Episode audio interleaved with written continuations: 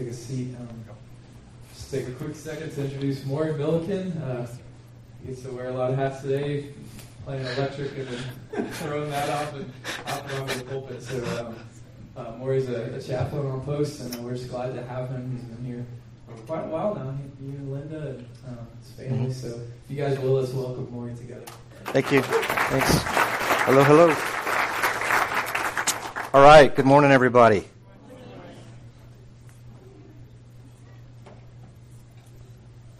All right, we're continuing our series on certainty. Certainty from 1 John chapter 5. If you want to turn there in the Bible, it's in your pews in front of you. If you brought a Bible, great. On the ESV Bible, it's page 1023, 1 John chapter 5.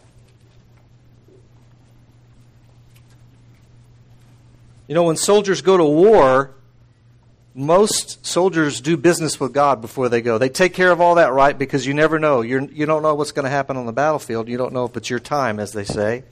And so every soldier uh, does business with God to make sure that they're at peace so that if they should be KIA, killed in action, or anything should happen, uh, they know that uh, they, they, they know where they're going to end up. And that gives them actually a calm and a resolve to, to focus on the fight. And I can't tell you how many soldiers I've prayed with before we go over the berm. Uh, once we're in the fight, it's an asymmetric fight that we're fighting now. So uh, Every day, you know, there are patrols going out, and every day they want to pray together. They want to pray the Lord's Prayer, and they want to put their hearts at rest. And numbers of times, you know, I'll have soldiers come up to me and say, Hey, chaplain, would you pray for me today? Let it be any day but today, because today is my anniversary. Or let it be any day but today, because today is my little girl's birthday. You know, I don't want it to be today. So what they're saying is they've counted the cost. They know what it takes to fight the fight, and uh, they're willing. They're willing to pay the price but there are just some days they'd rather it not be that day. All right, so uh, we're talking about eternal life today, and that's, that's how important and how serious and how personal this issue is. You know, sometimes we live in our American bubble. You know, life is comfortable, life is easy, life is good, and uh, we forget that this life is, it, it's just a, it's a moment. And as you get older, you realize that, right? You look back over the years and you go, wow, what happened to my 20s and my 30s and my 40s? And the kids used to be little and now they're all grown up. And whoa, I've got grandchildren. Oh, I've got great grandchildren. And all of a sudden you're 85 going, what happened to my life? This life is a moment. But it's important what we do in this life. The decisions that we make in this life impact our eternity because there is an eternity. I remember laying in my bed at night when I was a kid imagining what eternity must be like. And the oldest person that I knew was my great grandmother Nichols from Nacogdoches County. And uh, she was about 90 years old. And I remember thinking, wow, 90, like 10 more years, she'll be 100. You know, and she lived actually to 99, just three months short of 100. But I remember thinking, 100 years. Eternity is like you live 100 years, but then you don't die. You live another 100 years, but then you don't die. You live another 100 years, and you just keep going and going and going, you know, like the Energizer Bunny. But even, you know, more significant and powerful is your life keeps going. I remember when I had my son, my firstborn, Peter, when he was born, and I was holding him, looking at him. I was so grateful, and just my heart was full of gladness. And I remember my first thought was, wow, this is the first thing I've ever had that doesn't require batteries. You know, my son didn't require batteries. He was like had a little heartbeat going, and he was alive and living and I remember thinking, wow, there's so much in store for him in this life, but I want him to know the certainty of the life to come, that there is a life to come, that we're more than just a, a bag of chemical bones and chemical interactions, you know, that we don't just rot in the ground. But there's more to us. There's more to this life than this life. There is a life to come. John wants us to be sure of that. The Bible teaches that uh, we can be certain of eternal life through our faith in Jesus Christ. So let's read the Bible. Uh, 1 John chapter 5, page 1023. Let me get there and we'll, we'll read the text uh, this morning. All right, this is the one who came by water and blood, Jesus Christ. Not by the water only, but by the water and the blood. And the Spirit is the one who testifies, because the Spirit is the truth. For there are three that testify the Spirit, the water, and the blood. And these three agree. If we receive the testimony of men, the testimony of God is greater. For this is the testimony of God that he is borne concerning his Son. Whoever believes in the Son of God has the testimony in himself. Whoever does not believe God has made him out to be a liar, because he has not believed in the testimony that God has borne concerning his Son. And this is the testimony that God gave us eternal life, and this life is in his Son. Whoever has the Son has life. Whoever does not have the Son of God does not have life. This is the word of the Lord. Thanks be to God. So, John is very concerned that uh, we understand that we have the certainty of eternal life. Because there's a lot of things in this life that set us back a lot of hardships, a lot of heartache, a lot of disappointments, a lot of frustrations. You know, even kids when they're little, they ask questions like, Why is this happening? Does God really love me? If God loves me, how come I'm not making an A plus in this math class? You know, you ever have your kids ask you questions like that? Uh, everybody, everybody wonders about those kind of questions. Why is life hard? Why is it difficult? And so then we begin to question things like our faith and like, is there a God? And does God care about me and love me? And some people go to the extreme and they eventually get bitter and cast God off and say, No, there is no God. He doesn't care. It's better to just trudge my own way through life and just do away with the disappointment that, that there is even a God at all.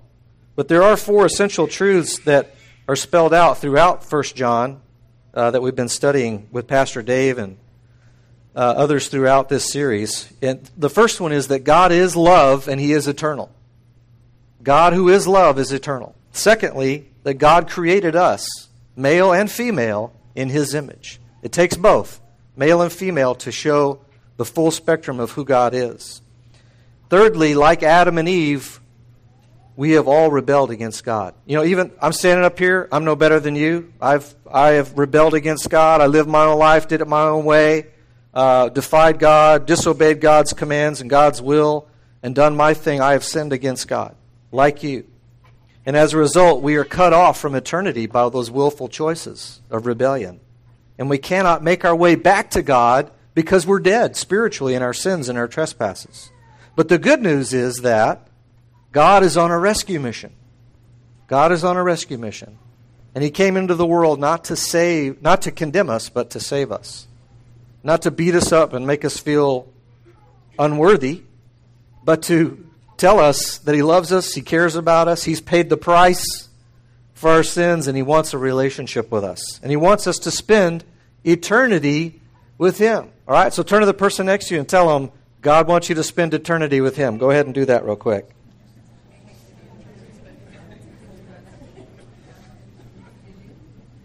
So John, so John wants us to be certain about the gift of eternal life. Now, John has a pastoral emphasis uh, here in, in this little passage that we're reading today. He's very concerned that we understand the humanity of Jesus, right? Everybody gets it that he's God. Jesus is God. But he was also fully human, fully God, not 50 50, but 100% God, 100% human. And, and it, it, blows the mind. because, You know, it's one of those moments because uh, he defies anything or everything we've ever seen or known about. Anytime you try to put him in a box, he's outside the box and he just blows the box up. All right? So the reason that humanity the humanity of Jesus is so important is because John wants us to understand that he really suffered. He really bled. He really died on the cross. All right? In his humanity, Jesus fully suffered for our sins. In fact, John calls him in the Gospel of John the Lamb of God who takes away the sin of the world. So he's, he's describing Jesus as the perfect sacrifice for our sins. You know, prior to Jesus, you know, you had to, you had to go buy a bull or a goat or a calf or a heifer or some pigeons or some doves.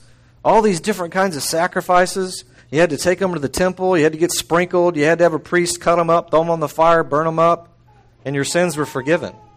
You know, thank God we no longer have to go through all that. There was one perfect sacrifice, Jesus Christ on the cross for our sins. And the issue is do you trust Him for that? And does your life live consistently with what you believe? You know, if we're Christians, if we call ourselves Christians, we're to be consistent, we're to be true. And that's what John has been concerned about as the children of God that we love God and that we love people. Love God and love people and that we make every effort that we can to free our lives from the entanglements and the snares of sin. John also warns us about antichrists, not the big scary political leaders, but people who deny anything about the humanity or the divinity of Jesus. You know, sometimes you'll talk to people and go, Yeah, Jesus, he was a cool dude. Great teacher, great prophet, said a lot of true things, great guy. Well, what's that? They're emphasizing his humanity but denying his divinity. Then you meet others who will say, Oh, Jesus, he was like a avatar in the sky. You know, he was like a, a light, the greatest light shining in the universe. But why would he ever take on human form? I mean, disgusting. It's not, you know, why would he stoop so low? Uh, he wouldn't. In fact, there were a lot of religions in the, in the time that John wrote this that were really struggling with the humanity of Jesus. So I want to look at a couple of those. I call these ancient errors, but they kind of intersect with our life today. The first error that I want to talk about that you've heard Dave, Pastor Dave mention is called Gnosticism, starting with a G, G N O S T, Gnosticism. Gnosticism is a belief that uh, separates the body from the soul. And it emphasizes secret knowledge, that secret knowledge is attained by denying your body you know, forcing it, neglecting it, uh, despising it, um, almost, if you could, totally emptying yourself of humanity so that your spirit is set free and you rise to this great spiritual awareness. In fact, God is too pure to take on human form. And uh, the hum- it's our humanity that's full of sin, so that's what we despise and reject. In fact, God would never have a human son who would take on human form. And so the, uh, the you, there, you see modern expressions of that today, uh, like Hindu asceticism, as depicted in the picture in Neo Gnosticism. Another ancient uh, error is called Docetism. You may have not ever heard of this one, uh, but this was a very strong belief in the time of Jesus and the time of John writing this. And that's that the human form of Jesus was merely a resemblance without any true reality Jesus only seemed to be human, and his body was a phantom. So here we have the phantom Jesus flying in the clouds. And every once in a while, you hear these stories about, oh, Jesus appeared. Did you see that? His face was on a building, you know, or his shadow was over here, or, you know, and these people were healed over here. We got to go to this place because that's where there was this manifestation, this appearance of Jesus as a phantom. Well, that's just ancient Docetism being realized today. Why would people be so desperate to travel halfway across the world to go see a shadow, what you can, you can interpret it as anything, on a wall and say that, oh, God is real. Look, he showed up on a wall. I, I don't quite understand that, but it's just, it's, it's a new expression, a modern expression of an ancient problem called Docetism. Uh, so there are also some modern errors that I wanted to point out today. And there are a lot of problems with Islam. I don't want to bash Islam this morning, but I do want to I want to focus on one error, one discrepancy between Christianity and Islam. And that is that Islam promotes a Gnostic view of Jesus. That he was a teacher, that he was a prophet, but that he was not the Redeemer. In fact, Islam says that Allah would never let a righteous man suffer like Jesus suffered on the cross. All right? Uh, so here's a, a t shirt picture of a t shirt, young Muslim wearing this shirt that says, Muslims believe in Jesus.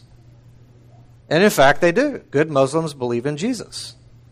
But what do they believe about Jesus? They do not believe that he was the Redeemer.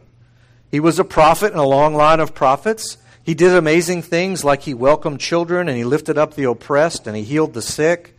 He did amazing things, but merely as a human prophet. All right? Who is subordinate to the final, the great prophet, Muhammad, who came and brought us the Quran. So even the Quran says, They slew him not, nor crucified him. This is what the Quran teaches about Jesus. They slew him not, nor crucified him. It only looked like that. It appeared so unto them. They slew him not for certain, but Allah took him up unto himself. So this is what Muslims believe that in the crowd, the confusion, the chaos of, of Golgotha up there on the hilltop, people are being crucified. And Jesus would never be allowed to suffer because he was a righteous man, so Allah took him up to heaven. And in the confusion, they crucified somebody else. They just thought it was Jesus. So, this is a modern error that sometimes you can talk about with people. And it's amazing how God still miraculously, amazingly works in the lives of Muslims to draw them to true faith in Jesus Christ. uh, when they really seek to know the truth about Jesus, they will eventually turn to what are called the people of the book. We are the people of the book. We have the book, right? And they turn to the book and read what the book has to say about Jesus Christ, and many are coming alive in true faith in Jesus Christ. Another uh, modern error is uh, what I call uh, Jesus the Avatar. Here's a picture of Jesus the Avatar. Here he is up flying in the clouds with Vishnu, one of the Hindu gods. Hinduism actually promotes a docetic view of Jesus as an avatar, that he's like a spiritual guide among all other spiritual guides. And what's unique about Christians is that Christians, you know, pray to Jesus as their avatar to guide them. But he's only an appearance or a manifestation because really you are God. You are the Buddha. And it just takes uh, your, your own self discovery, your own path, your own journey uh, to eventually come to the enlightenment or the awakening that you are Buddha. You are God. So this is a modern problem that uh, you will we don't see a lot of it here in Killeen, Texas, but as you get out and interact with people in this cosmopolitan world that we're in, and as we travel around and go to different cultures and places, you'll run into these uh, very strong belief systems that are very different uh, and are actually misinterpretations of the book, of the Bible. So, John wanted us to have certainty of belief, to be clear about what we believe. And it's amazing how, you know, life I said earlier that it's, uh, it's, it's like sh- life is short. It's a flash. It's a twinkling of an eye. You blink, and all of a sudden you're 90 years old, right? And you wonder, where did my 90 years go? But at the same time, uh, life can be long as you're living it. You know, when you're living in the present. And sometimes in the present, we run into difficulties, trials, setbacks, uh, things that make us wonder, you know, where is God? What's happening in my life? And uh, sometimes we're even given into temptations to just say, well, you know, God doesn't really care about my life anyway. I'm going to do whatever I want. And that's how we fall into errors. That's how we stumble into error, and even the problem. We even self deceive ourselves in, into doing the wrong thing. But the church a long time ago developed two very important creeds, and a lot of you probably grew up with these creeds in different churches uh, the mainstream Protestant churches emphasize the Apostles' Creed and the Nicene Creed. Now, the Nicene Creed was actually written first. It was written in 325 AD. All right, the Emperor Constantine gathered all the, all the leaders throughout the empire because do you remember the story about Constantine? Uh, he, he was uh, leading the army and uh, he had a vision one day uh, and the vision was the cross. And so he decided to become a Christian. And uh, that's when uh, the, his army started wearing the cross on their uniforms and on their shields. And eventually, when all the enemies were defeated, we had the uh, Byzantine Empire at Byzantium, or the Constantinople, uh, which today is modern day Istanbul in Turkey. But uh, he gathered all the spiritual leaders together and said, Look, there's a lot of different beliefs throughout the land. And I just want us to be clear about what we believe. So they had the Council of Nicaea. And at the Council of Nicaea, they developed the Nicene Creed. And the Nicene Creed does two things it emphasizes the divinity of Jesus and the humanity of Jesus. So it reads something like this. I'll just read parts of it. We believe in one Lord, Jesus Christ, the only begotten Son of God so, what's he emphasizing there? The only begotten Son of God, the humanity of Jesus. He was born, begotten of the Father before all worlds. God of God, light of light. What's he emphasizing there? Divinity. Very God of very God, begotten, not made, being of one substance with the Father, who for us and for our salvation came down from heaven and was incarnate of the Holy Spirit by the Virgin Mary. What's he emphasizing there?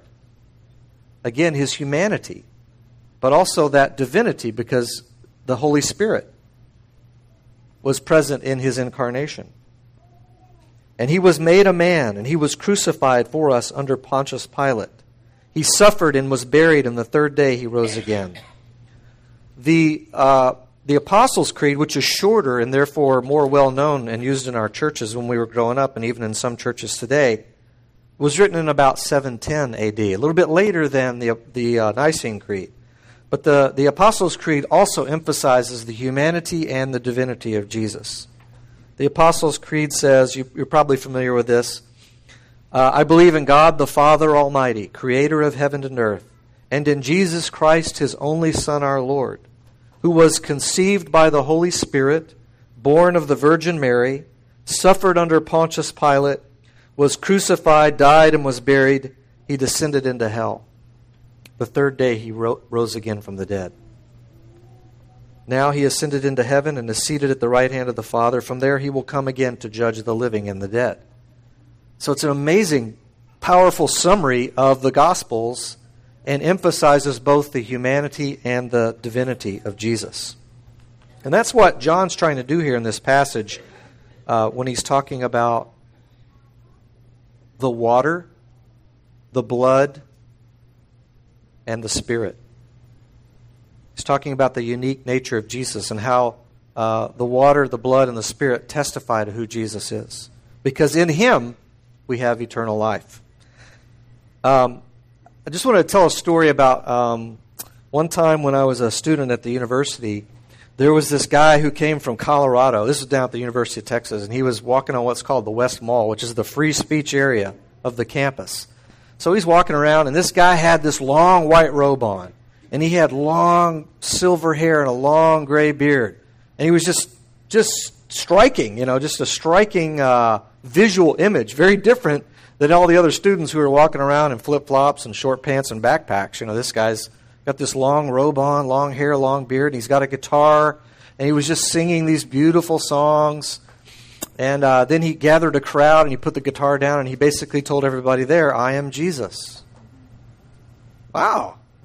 Wow, that's, that's a pretty remarkable claim right there you know, to say, I am Jesus. And so then he launches into all these great philosophical truths and great ideas and how amazing he was and how basically at the end of the day he wanted some of us to follow him, you know, and become his disciples. I said, I only have one question for you, man. He says, What's that? I said, Show me your hands, your nail scarred hands. Well, he didn't have nail scarred hands. I said, Well, the Jesus of the Bible said that he was scarred from the crucifixion. And he appeared to his disciples and he showed them his hands and he showed them his side. Right? He showed convincing proofs as to who he was. And I said, you know, man, you're just, it's sad. It's sad. You're an impostor, but, you know, you're, you're a danger too to, to come out here and proclaim yourself to be Jesus. A lot of people might say, oh, he's, just, he's got mental condition, he needs to go to mental health or behavioral health. No, this guy was pretty sound, pretty reasonable, uh, just deceived spiritually in, into who he was. And he had kind of a mixture of Christianity and Hinduism, Buddhism kind of mixed in there too. So, kind of the philosophy that we can all be Jesus. We can all be Jesus if we just shed this things of this world, put on robes, grow our hair out long and our beards, and follow this guy. So, t- wholly inadequately convincing uh, to me of what it meant to be a true disciple of Jesus Christ. Uh, Linda and I have traveled the world together. I've traveled quite a bit as a soldier, but Linda and I have traveled into particular parts of the Muslim world where we've interacted with uh, Muslims on, on theological levels, talking together about, about God and about our faith in Jesus Christ and how they understand Him. And uh, I remember one time Linda was talking to a woman uh, in the Hagia Sophia. It's the uh, ancient church um, in Istanbul. And uh, she was talking to this woman who was obviously a Muslim, fully robed, black, black uh, robes, you know, from head to toe. All, she, all you could see was her uh, face. Not really a burqa, but she was allowed to show her face. Turns out she was from Saudi Arabia. She was there with her husband. We're touring the Hagia Sophia, which originally was a church, then it became a mosque, and uh, today it's a museum. And as they interacted, you know, Linda was talking about her personal relationship with Jesus Christ. And this woman began talking about her personal relationship with Muhammad and with uh, Allah. And it was just interesting how we interacted. But the key difference in when we interact with Muslims is that Jesus suffered and died on the cross for our sins. None of the other prophets did that. None of the other gods have done that. That's what makes Jesus supremely unique and different is not only his nature, that he was human and divine, but his mission, which was to come and give his life, to pour out his life blood for us, so that we could have a relationship with God again. Okay, so the water. What's the water all about here? In verse 6, this is he who came by water and blood, Jesus Christ. Not by the water only, but by the water and the blood. Okay, so the water here, obviously, our thoughts turn to baptism. And in fact, Jesus himself was baptized. And at his baptism, uh, J- John called him the Lamb of God. Behold the Lamb of God who takes away the sin of the world. The other three Gospels, Matthew, Mark, and Luke, all have account that God spoke at Jesus' baptism. One of the times that God spoke so that everyone could hear. And God said, What? This is my Son. With him I am well pleased. And, a, and the Spirit came down upon Jesus in the form of a dove. So you have Father, Son, and Holy Spirit all represented together there at, at Jesus' baptism. So Jesus was baptized not because he was a sinner.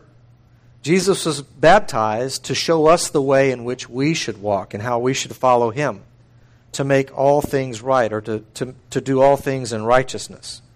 So Jesus was baptized, calls us to follow him in baptism. And it's a very powerful, not only a very powerful sign and a very powerful symbol, but it can be a very powerful spiritual experience for you. If you have not been baptized and you believe in Jesus Christ, I encourage you to follow Jesus into the waters of baptism.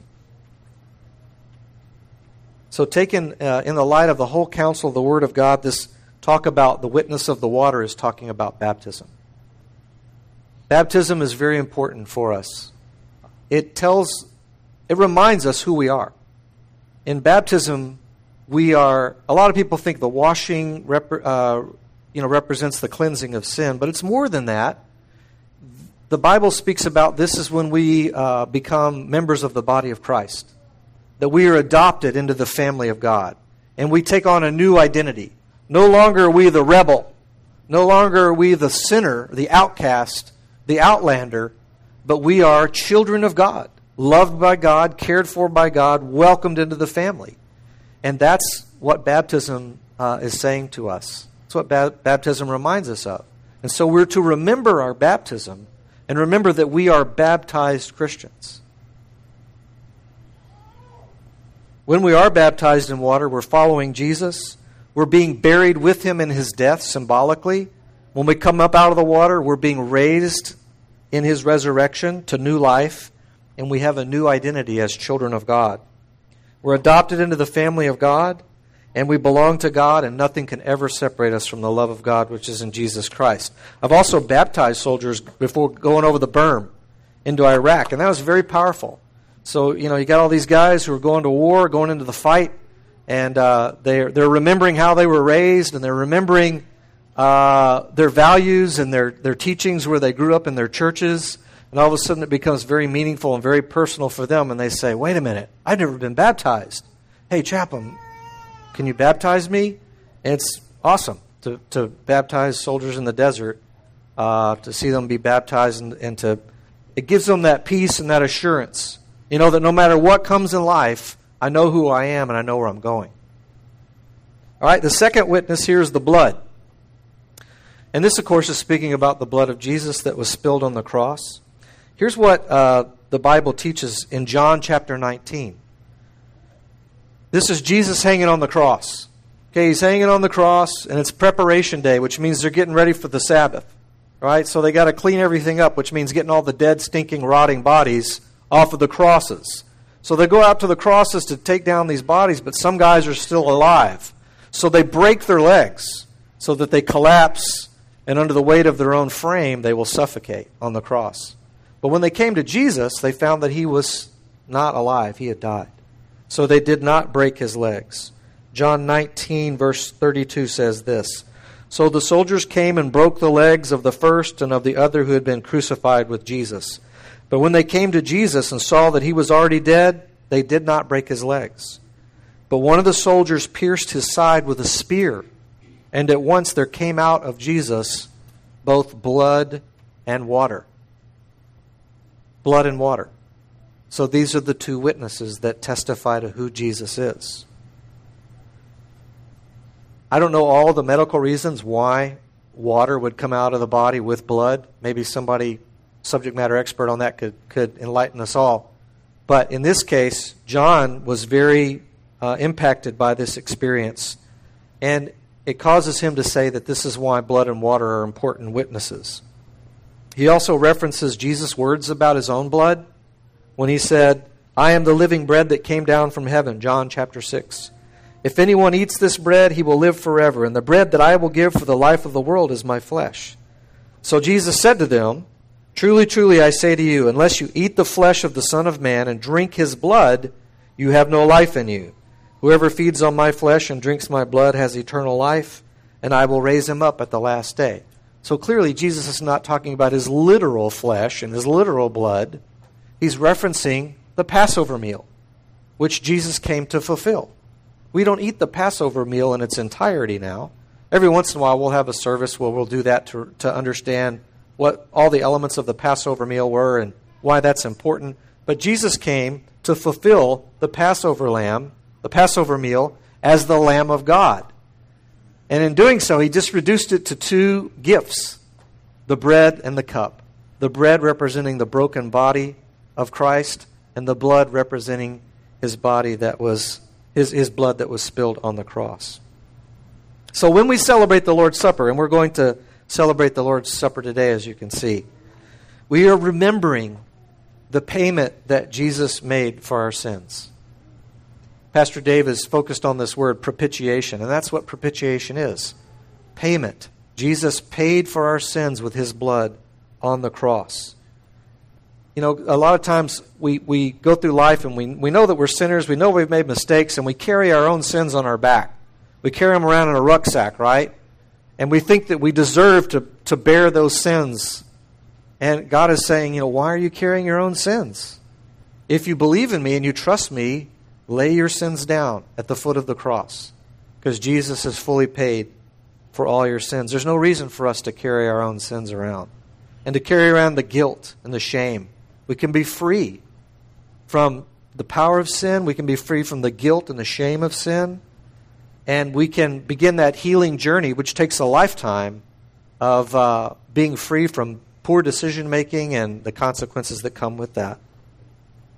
When we celebrate the Lord's Supper, remembering that the, the payment for our sins has been made and that Jesus poured out his lifeblood on the cross that we might live forever. Remember, the passage here is about certainty. Certainty about what? Certainty about eternal life. So, baptism and the Lord's Supper are two signs that God gives Christians to remind us of the certainty of eternal life. You have a new identity. You're not a rebel, you're not a sinner, you're not an outcast, you are a child of God. Nothing can separate you from the love of God which is in Jesus Christ. And your sins are forgiven. We're reminded of that every time that we have the Lord's Supper. And then there's the Spirit. So, what is the role of the Spirit? Sadly, sometimes when Christians gather for the Lord's Supper or even for baptism, these become just rituals. You know, you go through the motions. But the Spirit is the one who makes baptism and the Lord's Supper come alive to us.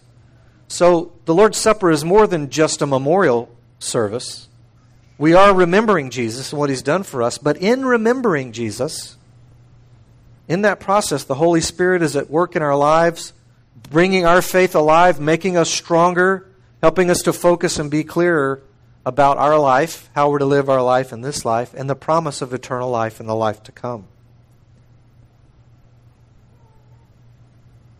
The Spirit was at work at Jesus' baptism. The Spirit came down upon him in, a, in the form of a dove. The Spirit was at work when Jesus was talking to Nicodemus. Do you remember the story of Nicodemus when he came to Jesus at night and he said, Hey, Jesus, you're speaking the truth in love. I want to enter into the kingdom of God. What do I have to do? And he said, Nicodemus, you must be born again.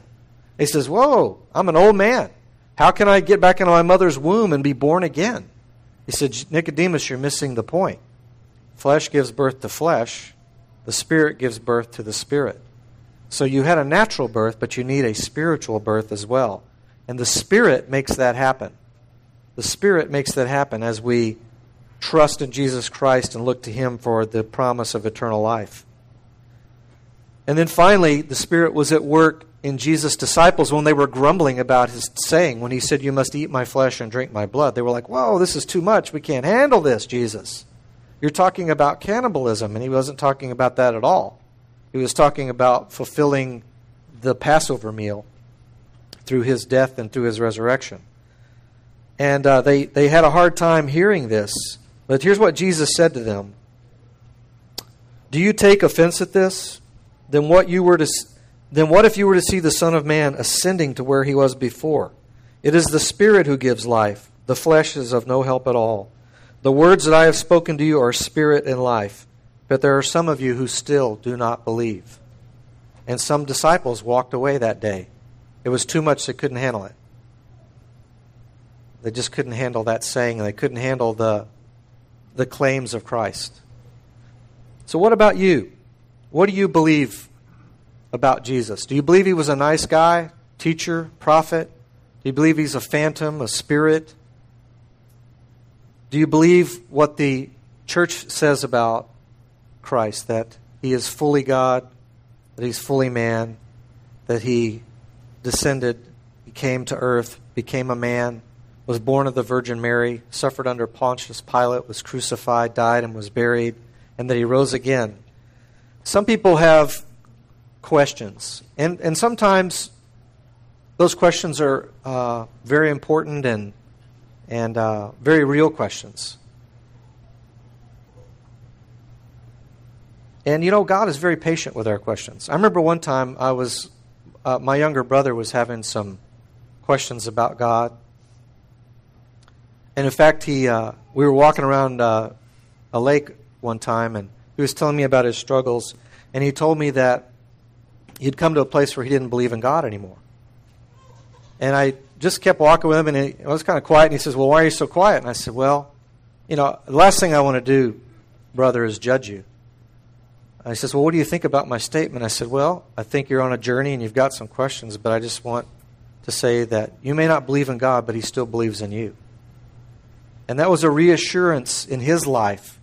Eventually, my brother came back to a place of faith, and his faith is very alive, very real for him right now. My son once struggled with uh, some issues in his life. He was a pastor's kid, a chaplain's kid, you know, difficult place to be. And at one point, he kind of just chucked it all and walked away from it all. And I was talking with him once out at uh, Coeur d'Alene Lake out in Idaho. Is that in Idaho? Yeah, that's in Idaho, isn't it? And uh, we were uh, out at the lake there, and he said to me, You know, Dad, I don't believe in God anymore. And I, and I just listened to him, and he said, uh, You know, in fact, if there is a God, I just wish he'd strike me down right now with lightning to show me that he's real.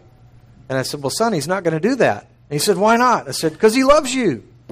He loves you. He's not going to strike you down with lightning. And that was a turning point in my son's life. And now my son is very strong in his faith, following the Lord and uh, doing great things. So people have questions along the way. And rather than just hammering them and judging them and cutting them off, we need to hang in there with them and journey with them and uh, remind them of the love of God, remind them uh, that God never gives up on, on people. He never gives up on us. And uh, people may struggle and have a different, different path, you know, for finding their way to Christ. Uh, but we're there to be there to serve them and love them and, and help them reconnect with their Creator. I mentioned uh, Pascal's wager in the first service this morning. I'll, I'll reference it again. Pascal's wager is a an argument or a logical argument that Blaise Pascal, a French philosopher, presented. I think it was in the 17th century, but it goes something like this: If if God does not, well, we'll start with the other part. If God does not exist, all right, and you get to the end of life and you've lived a good life and you've believed and you've obeyed the commandments and you've done everything right, you get to the end, you haven't really lost anything. You know, you, you lived a good life. But if God does exist and you live your life as if He doesn't exist, you get to the end, you've lost everything. So it's a sad state to be in to come to the end of life and to be standing on the doorstep of eternity and realize that you, you've wagered everything and you lost the wager on the possibility that God is not real.